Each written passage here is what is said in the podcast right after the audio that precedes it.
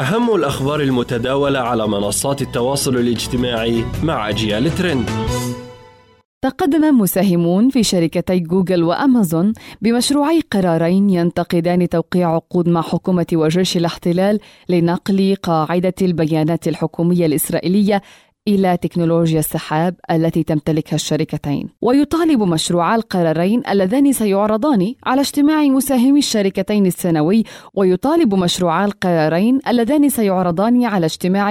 الشركتين السنوي المنوي عقده خلال الشهر القادم. تقدم بهما مستثمرون يطالبون بإجراء مراجعات لعقود وقعتها الشركتين مع الحكومة الإسرائيلية ضمن مشروع يحمل اسم نيمبوس ويهدف لنقل قاعدة البيانات الحكومية إلى تكنولوجيا السحابة. يحذر القراران من أن هذا المشروع قد يضر بحقوق الإنسان ويؤدي إلى خسارة في قيمة الأسهم على المدى البعيد. تبلغ قيمة هذا العقد الموقع بين حكومة الاحتلال والشركتين أكثر من $1 مليار لمدة 5 سنوات.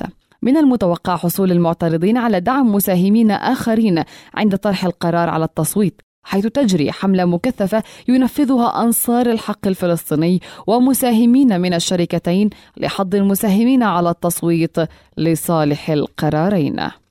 شركة أبل الأمريكية حدثت قواعد متجر تطبيقاتها آب ستور، لكن هذا التحديث سيكون أخباراً سيئة لأي شخص لديه أو يمكن أن يكون لديه أي نوع من الاشتراكات المدفوعة، وذلك لأن القواعد الجديدة ستسمح للمطورين برفع سعر اشتراكاتهم وتجديدها تلقائياً دون إذن تصريح من المستخدمين.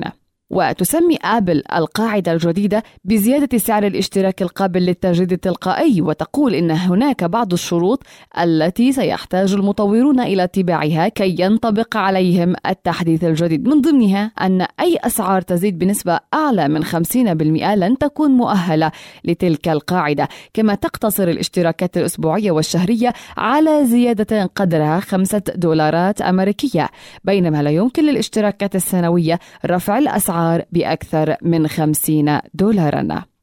الأسعار في تلك الحالة سيعني أن اشتراكك سينتهي وستفقد إمكانية الوصول إلى الخدمة بعد فترة التجديد التالية.